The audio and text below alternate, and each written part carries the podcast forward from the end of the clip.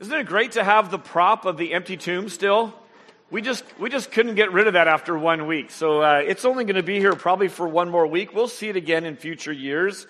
But um, man, it's so fitting even for this morning's text and kind of where, where we're headed.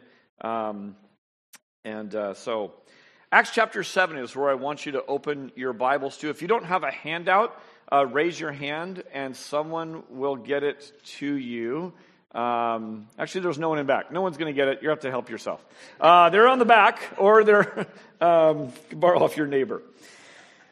This is Ebenezer Baptist Church, and I was there several years ago with my son Ethan, and I just sat in a back pew by myself, and there was a sense that you could feel the history that took place in this church.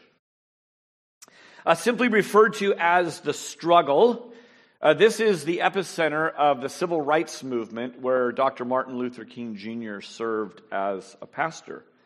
And sitting in the spot where so much had taken place, think about the hurt that boiled over into hate and all the strategy and prayer and desperation and marches and funerals that took place right on this sort of unassuming city block.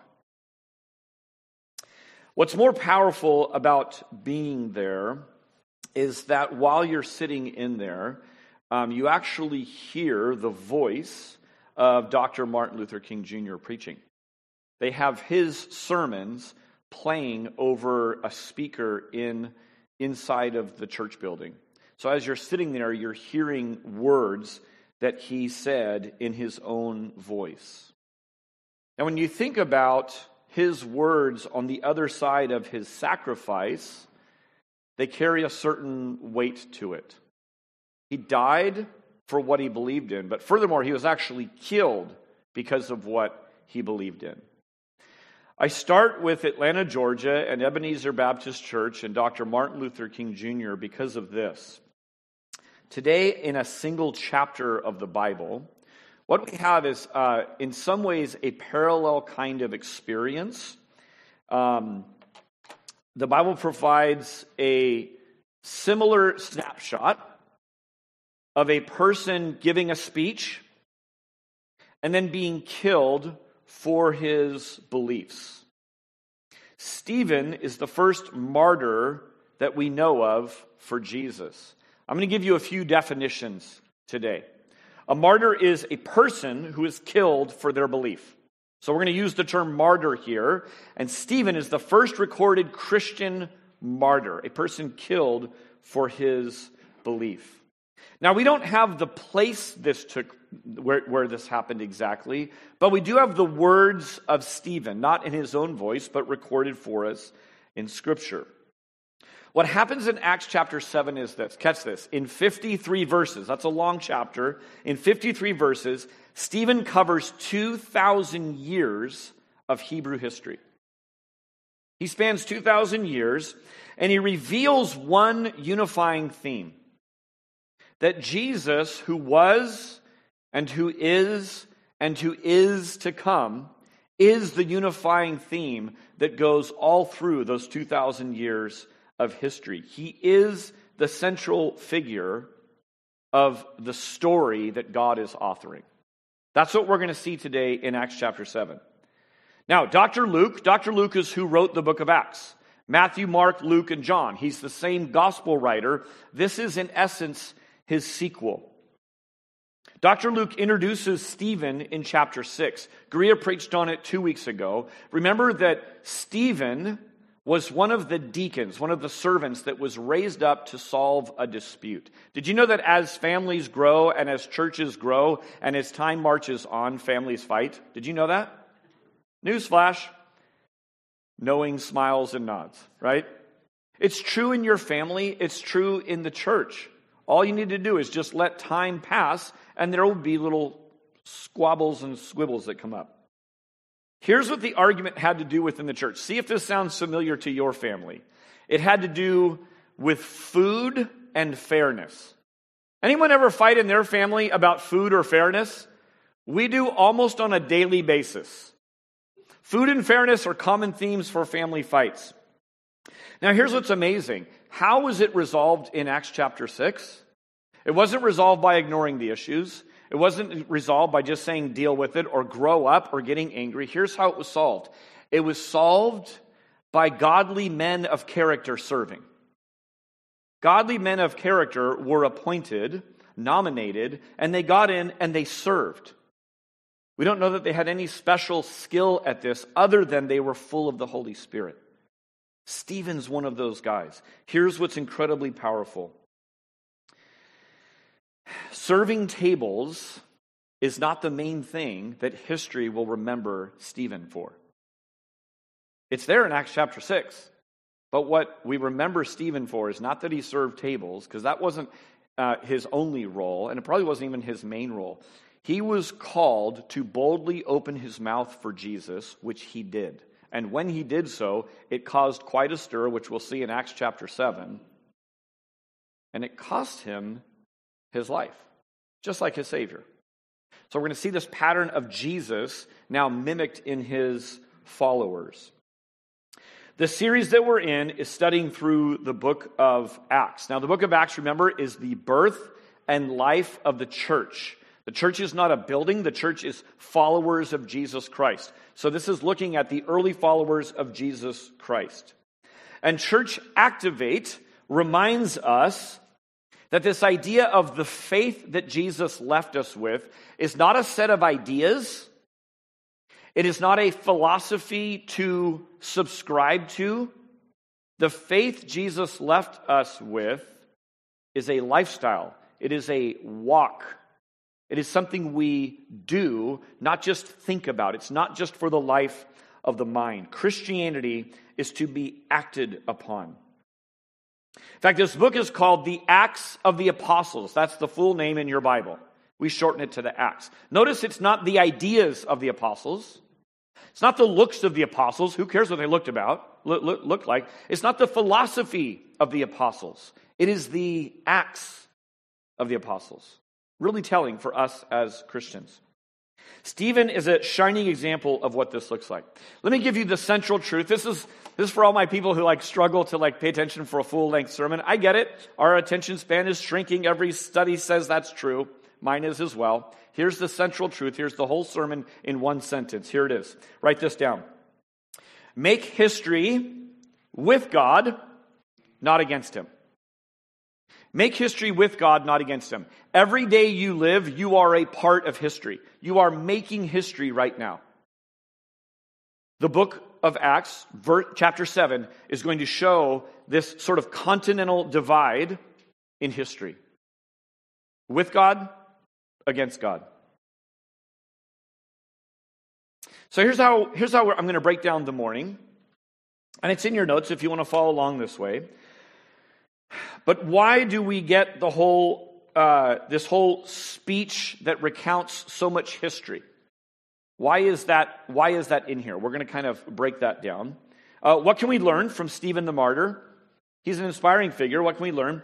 And then how does it help me with making history? So we're making history as a church in this neighborhood. We're making uh, history as individuals, as a part of God's story. So let me ask this first question um, Why the history speech? Well, first you go to the context. So you always read scripture in context. So I want you to look right now at Acts chapter 7, verse 1. And verse 1 sets up everything, everything else that follows. Uh, it says this, and this clues us in to why Dr. Luke records this lengthy history speech right here in Acts chapter 7. Follow along. It simply says, And the high priest said, Are these things so? Verse 2. And Stephen said, then he goes on to his speech. So, looking at that, we would say, well, what things is he talking about? Are these things so, Stephen? What things? You look back at chapter 6. Chapter 6, I'm not going to walk through it, but let me just let me just sort of skim the overview. Stephen is boldly preaching sound doctrine for Jesus, and it's accompanied by miraculous signs. So, in other words, it's undeniable what's going on here. Religious people hate that. They hate the gospel. They hate that they have to humble themselves and allow God to do it all. So they begin to argue with him, but they can't stand up to Stephen's wisdom. Remember that? That was from two weeks ago. So what do they do? They resort to trickery, name calling, and accusation. Here's an interesting thing. We're going to look at a progressive view of history that ancients are, uh, there's always sort of a modern um, uh, bent toward looking at people from, from olden times as really simple and we're so much more advanced than them. Catch this.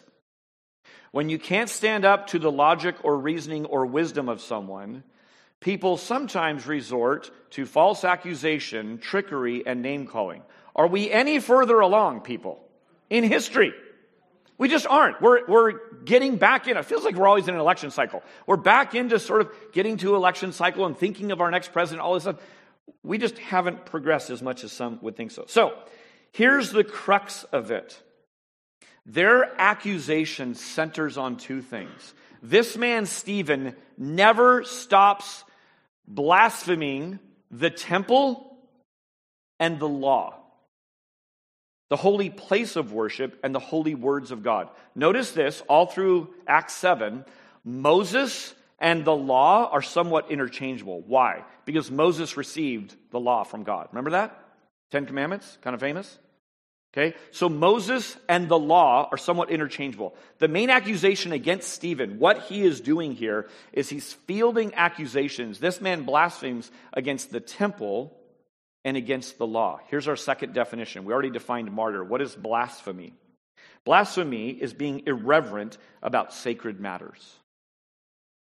Blasphemy is simply being irreverent about sacred matters. You can say blasphemous things. That's why taking God's name in vain is a very serious offense. But you can also do blasphemous things. So, what is Stephen doing with this big speech? Quite simply, he is answering the charges against him with facts, number one, and he is confronting sinners with the truth. I'm going to break this down. These are on your screen if you want to fill in your blank. So, number one, Stephen is answering the charges against him with facts. Remember, he's being accused as a blasphemer. What is he irreverently speaking or doing against? The law, the Word of God, and the temple, the dwelling place of God. Here's what's curious is in answer to this, as he stands up to field these charges, the high priest says, Are these things so? He stands up, and the speech, all through the speech, I'm not going to take time to read the entire thing this morning in service. But all through the speech, Stephen speaks very reverently and highly of God, Moses, and the temple. Catch this using the Bible as authoritative. So, in his answer, he is actually demonstrating that he is not blaspheming God, the Bible, or the temple. In fact, the very fact that he uses so much Bible shows this. He doesn't just speak reverently of the Bible, he acts reverently towards Scripture by using it as his authority and basis for his defense. Church, let me say one thing. Many, many, many people like having a Bible near them. They like holding on to a Bible. They like speaking highly of the Bible. They might wear a cross. They might have Bibles, Bible verses on their wall, but they don't actually use the Bible. They don't think of the Bible as authoritative. There's a difference there. And Stephen, actually, by his actions, are showing far from speaking blasphemous against God's word, I'm using it reverently and authoritatively to answer your charges. Now, sort of an overview of what he covers in 53 verses and 2,000 years of Hebrew history. He is overviewing God's relationship with the Jews. He begins with Abraham in Genesis, and he ends with the prophets. If you're holding a physical Bible, find Genesis and end with Malachi. That's two thirds of your Bible. He spans the entire Old Testament. Charles Swindoll gives us this chart that I'm going to show you in a second. And what it does is it sort of breaks down the content of Stephen's speech. I'm not smart enough to just read Acts 7 and sort of see this. I love people who help me with this and sort of see this. You don't, we're not going to go through each of these. You can take a screenshot if you want of this. But all this is showing you is that in these different verses of his speech, he is walking, he is systematically walking through Jewish history, recounting all of God's activity in the people of God. He is leaning on the biblically recorded historical facts. He talks about getting commandments from God, leading people out of Egyptian slavery, etc. Here's what I want you to note from this chart. You don't need to know all the details, but notice how gospel saturated the history is. Here's what I mean by that. The good news, the gospel, the thing we celebrate and sing is this it's not what we do for God, it's what God has already done for us. Who's doing the doing in this, in this chart? It's God. This isn't man's activity to please God in Acts 7. This is God's activity to help helpless mankind in this. So God protects, God frees, God tests, God instructs and conquers and gives, God meets, God blesses, God communicates. This is the history of the world. This is God at work in human history. It grew from choosing a single man into a family, into a nation. And what is going on in current day Acts chapter 7, Stephen's day, is the worldwide expansion of God's plan. After the empty tomb, after the ascension, that's where we are with Stephen. Now the, the history explodes into the whole world. And here's what God is doing a brand new family made up of all the nations. Part of the struggle we're going to see in Acts is people hate change. People have a limited sort of view and they're like, okay, I have made sense of my world. It's that God is for Jewish people. Got it.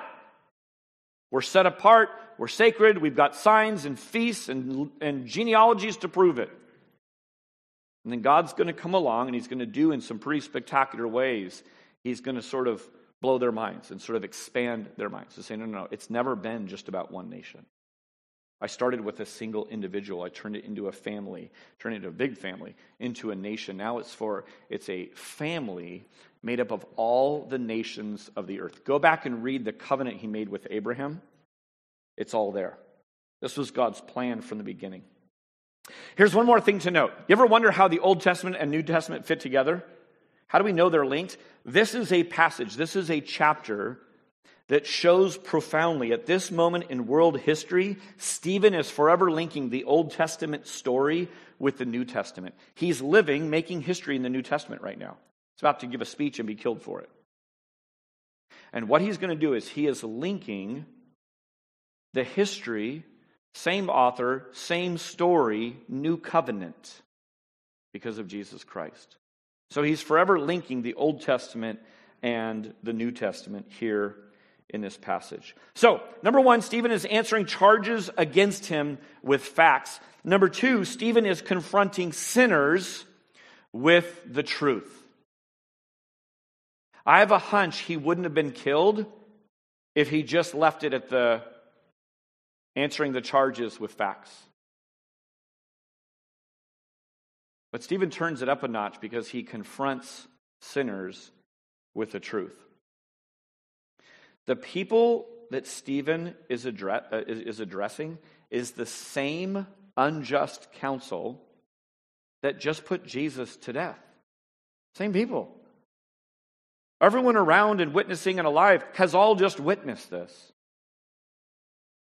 Jesus is now ascended. His followers are carrying on his life by his power. Remember the accusation. The crux of the accusation are you're speaking blasphemy against the law and the temple. Let me just highlight a couple of places in the speech where he touches on the law, okay? His speech reminded them that the scriptures that taught of a Messiah like Moses who would come. Look down at verse 37. So, Acts chapter 7, verse 37. He says this This is the Moses who said to the Israelites, God will raise up for you a prophet like me from your brothers. Stephen doesn't blaspheme Moses or the law.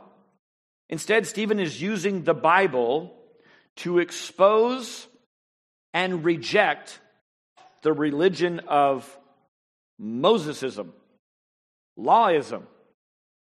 They've taken Moses and the law and sort of set it up as an idol. And he's exposing that. How about the temple? Stephen's speech also reminded them of what the scriptures taught about the dwelling place of God. Remember, they said this guy is speaking, he never stops speaking evil, blasphemy, against the temple. Huge, serious offense. In verses 44 to 50, Stephen is tracking the progression of God's dwelling with his people from a portable tent to a permanent temple building that David wanted to build, but then his son Solomon built. That's verses 44 to 50. Look at verse 48. Yet the Most High does not dwell in houses made by hands, as the prophet says. And he goes on to quote the prophet. Key idea is this Stephen is presenting facts. The facts are I, Stephen, exalt the Bible by using it to filter and interpret history. I exalt the God who dwells uh, temporarily in these temporary dwelling places, but now in us because the promised Messiah has come. Stephen is at a critical point in history, much like we can go to a place where history began to change. There were some seismic shifts that went on uh, in certain locations and speeches around, around the globe that we could go to. And that's what's happening right here with Stephen. Here's one more thing I want you to notice that if you were to read this speech just straight through, especially if you read it out loud, you would hear sort of a boom, sort of this drumbeat of this. He says over and over and over, starting at the beginning of his speech, he says, Our Father, our fathers, not capital F, not talking about God, but our forefathers. Our. Stephen's a Jew. Stephen's including himself in this. In fact, nine times he says, Our Father or our fathers, including himself as a Jewish descendant. We are all a part of this history. We know this history. We rehearse this history. We talk about it. We celebrate it. We feast about it. We tell the stories. Now, having shown the unbelief and disobedience of their forefather, catch this, Stephen changes the language from our fathers, our forefathers, to your fathers. Look at verse 51. The accusers stand accused. You stiff necked people, uncircumcised in heart and ears, you always resist the Holy Spirit, as your fathers did. So do you. Which of the prophets did your fathers not persecute? And they killed those who announced beforehand the coming of the righteous one, whom you have now betrayed and murdered. Verse 53 You who received the law as delivered by angels and did not keep it. Whoo! You can't handle the truth. This is the moment in the courtroom drama where everything kind of explodes. Our Father, our Father, our fathers. And then he turns and he says, You. Here's what he's showing. History reveals, and history continues to reveal two kinds of people those who believe and trust in God, and those who disbelieve and don't trust in God. Those who believe in God are known because they obey God. Belief and obedience goes together. We can say all day long that we believe, we believe, we believe, we trust, we trust, we trust. Our disobedience makes us liars. So those who believe and obey, those who don't believe and disobey. And what Stephen is doing is he's showing this. Abraham, Joseph, Moses, they believed and obeyed. Our history shows it. Joseph's brothers, the Israelites in the wilderness, they didn't believe and they disobeyed. History shows us that. His speech leads them to the present day, right now. You, council, who is trying me. You are not like the believing who obeyed, but like the prideful who disobeyed. That's why he turns the tables on them and all of a sudden points this accusing finger. His words condemn them as standing on the wrong side of history.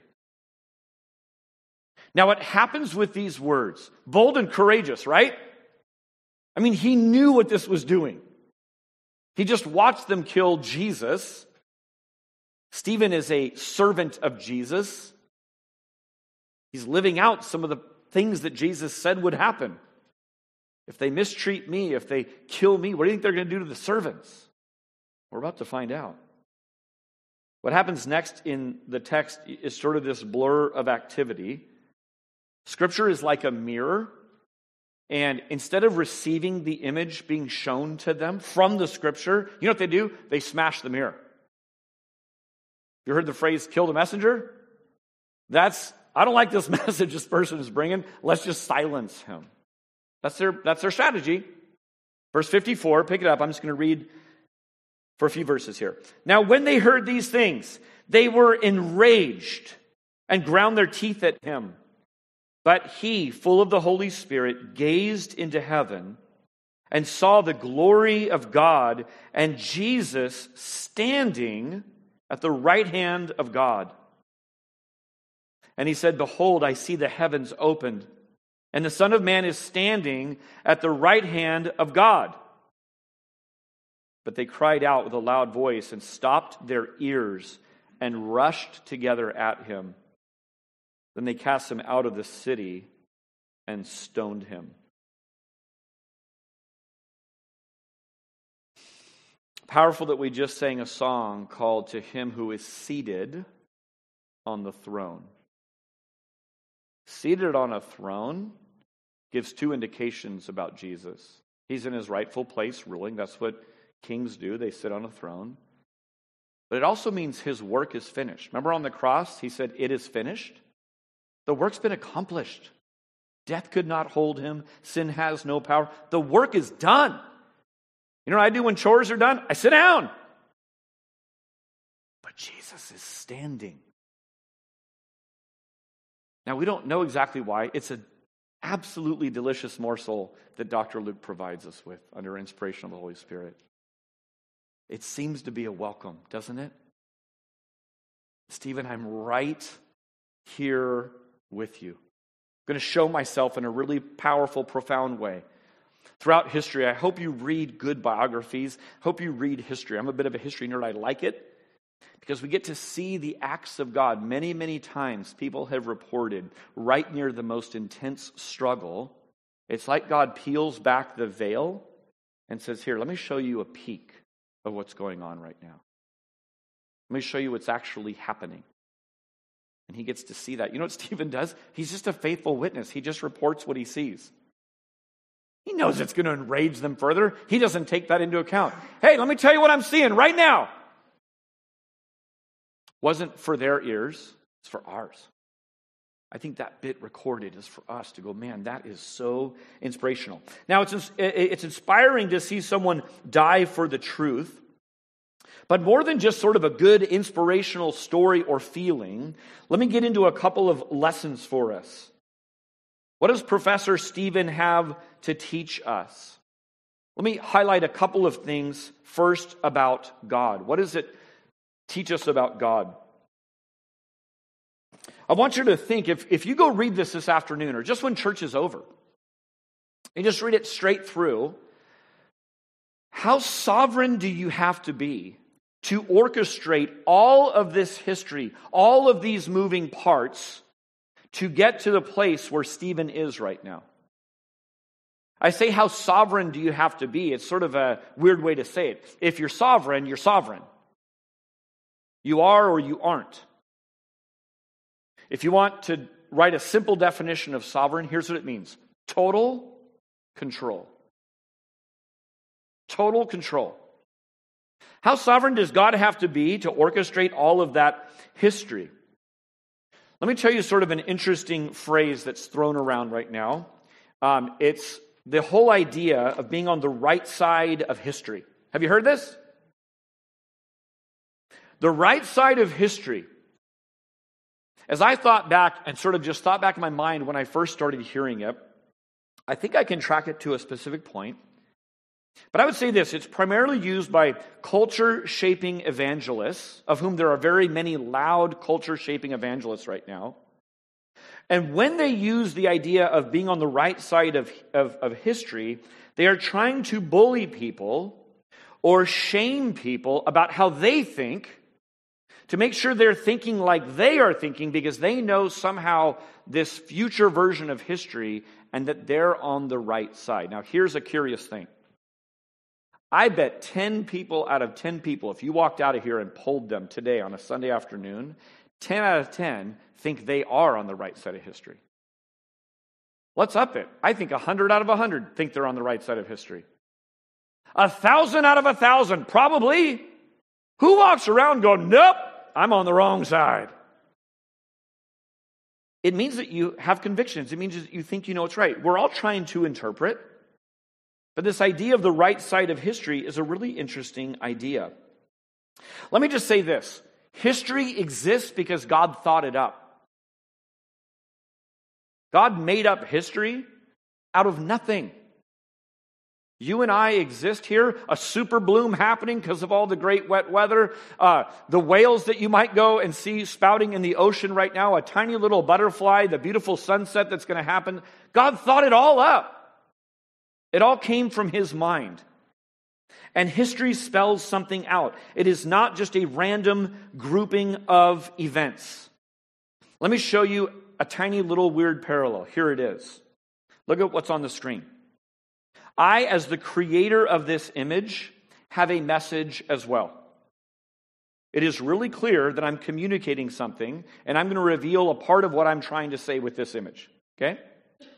You might have noticed that the seven colors of the rainbow are located on the screen. I'm so nerdy, I went to the actual number of values of the rainbow and made that and colored that in. I went home and told Becky, I'm like, there's a bit of a sickness in me. I'm not sure what it is. This is the colors of the rainbow in order, and they spell something. What do they spell? History. Very good. Now, it could be a jumble of words. You go, well, I can't prove that. Well, I just told you. They go in the order of the rainbow, and you can take my word for it, or you don't have to. There's a clear right way and a wrong way to look at this. That's also evident from the picture. And finally, a question is being posed implying personal response and personal responsibility. As in, are you on the right side of history? So that's what I'm going for with this image. You know that because I just told you. It came from my mind and it's sitting in front of you. Now, with that in mind, consider this phrase with me. Being on the right side of history implies some things. Number one is this it rests on the idea that there is absolute right and wrong. If you have a right side of history, by definition, you must have a wrong side of history, right? Here's what's curious Many who are using this bully tactic to make sure you're on the right side of history don't even believe in absolute right and wrong. Their worldview does not allow for it. In fact, it absolutely does not allow for it. The imprint of God and their own conscience is leaking out in their ideas. Number two, it implies that history is actually going somewhere and that the choices and events of people are not just random and reactionary. If you are a secular evolutionist, and I hate putting labels, but that kind of gives us a category. Not, not a, so a secular evolutionist meaning uh, I don't believe in God or we're agnostic, we can't really know, certainly not a God of, of design or involvement. If you're a secular evolutionist, who doesn't believe in God's existence, then you must hold to the random string of events to remain intellectually honest. Since it can't be proved that history is going somewhere, catch this, progressives take it by faith. So the very ones using this against people are holding it by faith. Now, progressives is a really interesting term. A progressive implies that I, as a progressive, am helping history get somewhere. I am helping it to progress. Here's the questions underlying that. You're helping it make it better? Yes. Better from what? What, what are you standing on? What is it? What's bad about it?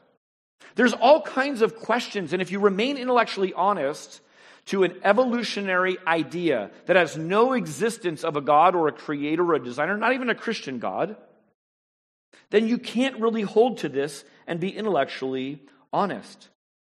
To declare that society is getting better, or worse for that matter, is a religious, philosophical statement. And that ventures into discussions that many don't even believe in and say are no longer relevant.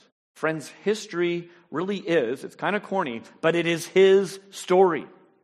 God is authoring what's going on. Sovereign means he's in total control. That's what we're learning about God from Acts chapter 7. History does have a right and wrong side to it. And we do have a part to play in it all. If you want a shorter history lesson than Stephen's, some of you are like snuck the cliff notes of a book you're supposed to read. You're like, let me just get the gist of it. Here's the gist of it. Look at Titus chapter 2. I don't think I put this in your notes, but just jot that down, look at it later. Titus chapter 2, verses 11. Watch this. This is so great. For the grace of God has appeared, bringing salvation for all people that's the past part of history. Training us to renounce ungodliness and worldly passions and to live self controlled, upright, and godly lives in the present age. That's the present. Waiting for our blessed hope, the appearing of the glory of our great God and Savior, Jesus Christ. That's the future. The story of the Bible is that God's in total control of the past, the present, and the future. We can't change the past, but we can study and learn from it. We have a role to play right now. God is teaching you directly, Christian. He's fathering you directly, child of God, to renounce ungodliness and worldly passions, to live uh, self controlled, upright, godly lives in this present age. Like Stephen, we can know what God is up to in part. Why? Because he's told us. If you went out of here today and someone else was looking at that uh, right side of history title slide and they didn't hear this message, you could say, Well, I, I know what that's talking about. Well, how can you possibly know? Those words could jumble up and say anything, or it could just be a random thing. No, no, no, but I know. How do you know? I know the author. I talked to the guy. He told me. He told me what was in his mind when he did that. Friends, that is us in history. Don't pretend we know it all. Don't overreach. We don't know it all. We know very little. God knows it all. But the part He's given to us, we can know because the mind of God has seen fit to reveal certain things to us. Who alone can steer history? Those who are the author of history. That's it. No one else can, can know what's going to happen in the future or predict it accurately. This is a major means, by the way, of proving to us that history is going somewhere and that He alone knows it's going to happen. The Old Testament's full of prophets. We know this, right?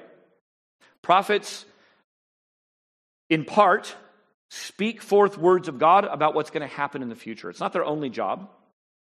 But they often will reveal things now of what's going to happen in the future. Do you know that Jesus did this as well? Jesus is the last and great final prophet. John 16, look at this. This is a great passage. Jesus, I have said all these things to you to keep you from falling away.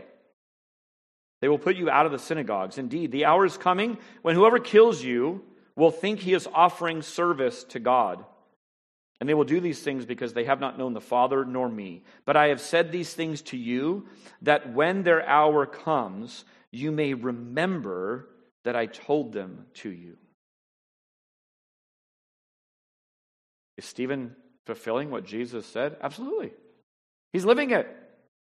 Jesus says in advance to prove, I've got this. I'm in total control. These things are going to happen. I'm telling you now for a couple reasons. Don't fall away. Don't run away from this. Know that you're not dying for a lie. And to remember. Why are we going through these history lessons? God is teaching us specifics about our day and age. Let me give you a quick second thing that this teaches us. It teaches us not only about God, but Acts chapter 7 teaches us about the servants of God. Number one is this servants of God are willing to die for Jesus. It's a really penetrating question, isn't it? What would you bleed for? What are you willing to bleed for? What are you willing to die for? Now, none of us really knows until we're tested. Stephen was tested and he passed. He would die for Jesus. That's who.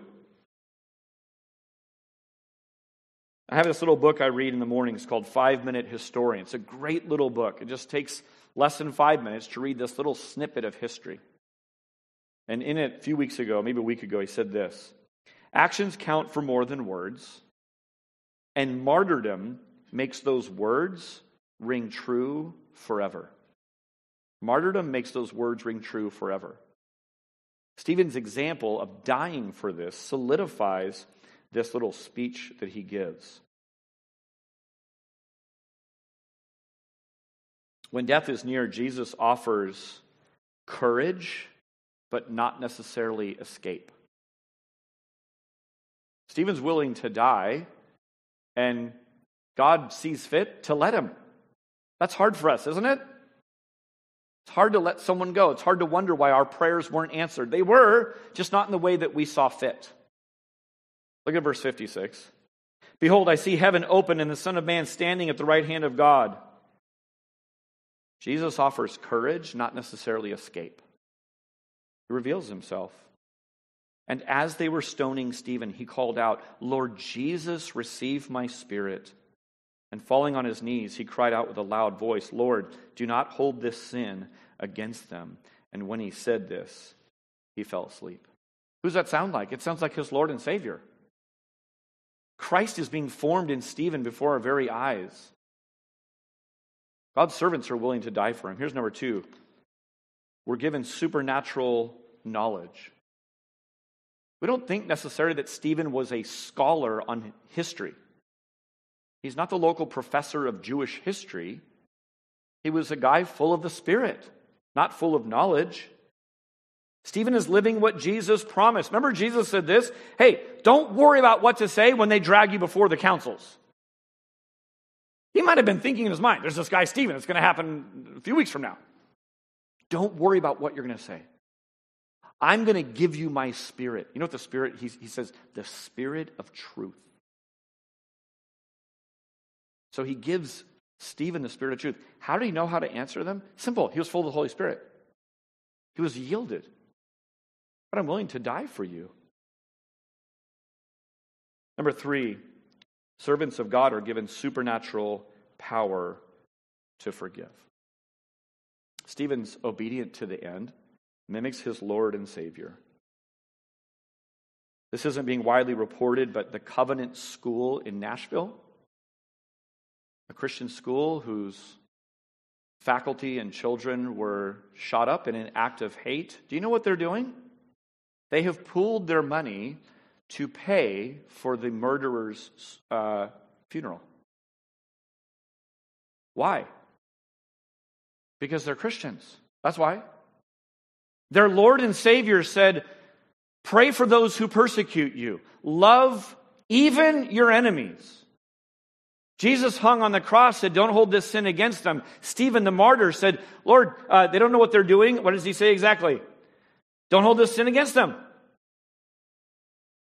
So, what we have is modern day Christians carrying on the history. Same spirit, same power to walk obediently and to forgive.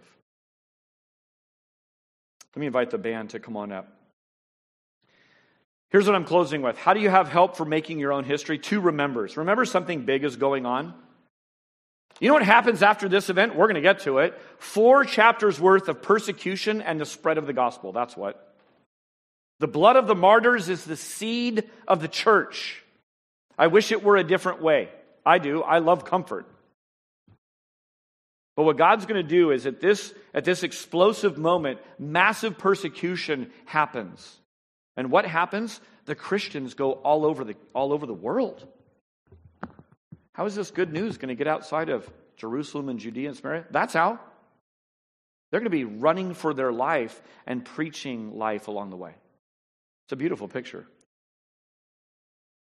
You know, in the moment headlines of this period would have it all wrong.